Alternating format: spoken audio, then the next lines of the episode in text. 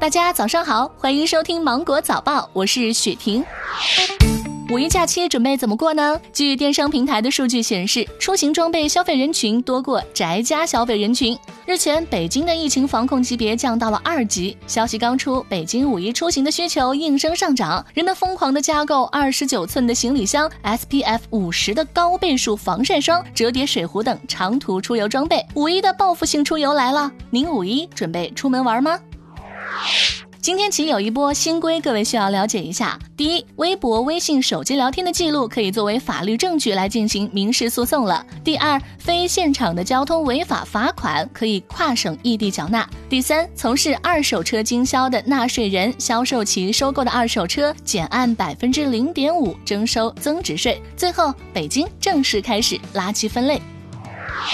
近日，佛山警方通报，一男子用一百元买二十三元的鸡蛋，找零时，男子又称有零钱，迅速拿回一百元，将三元给店主。店主以为收了钱，找他八十块。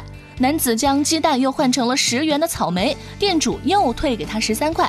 另一男子想用同样的手法，却未得逞。店主查看监控后报警。这波操作，您能算得清楚吗？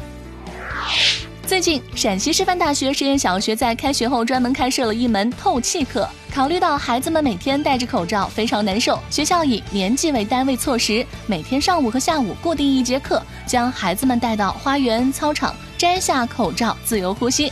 学生们纷纷表示，在教室戴口罩有点闷，这样能够摘口罩透透气，非常凉快，舒服多了。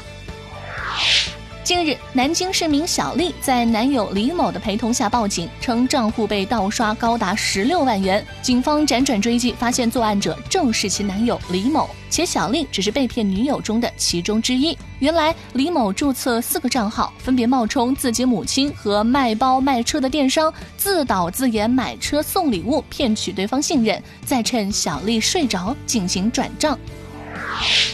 很多人怕早上起不来，而设置了多个闹钟，每隔五分钟响一次，但却不知道这可能会导致慢性疲劳。近日，哈佛大学医学院的一项研究成果表明，若反复惊醒又睡下，人体会分泌一种名为腺苷的激素，使人感到疲倦难以清醒。因此，闹钟响一次就起床，更助于规律睡眠。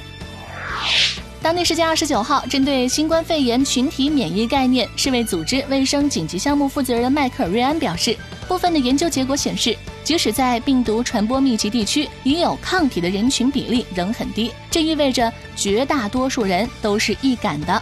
如果想回归没有封锁措施的社会，需要等待一个中长期的过程。据日本时报四月二十七号报道，东京一理发店理发师用视频会议软件免费为顾客提供自助理发教程。对远程理发服务感兴趣的顾客，可以自己准备如剪刀、垃圾袋和便携式镜子等工具进行自助理发。理发店称，这更多是疫情期的一种权宜之计，不太可能发展成为可行的商业模式。好了，以上就是今天的新闻。我是精英九五电台的雪婷，祝你度过美好的一天，拜拜。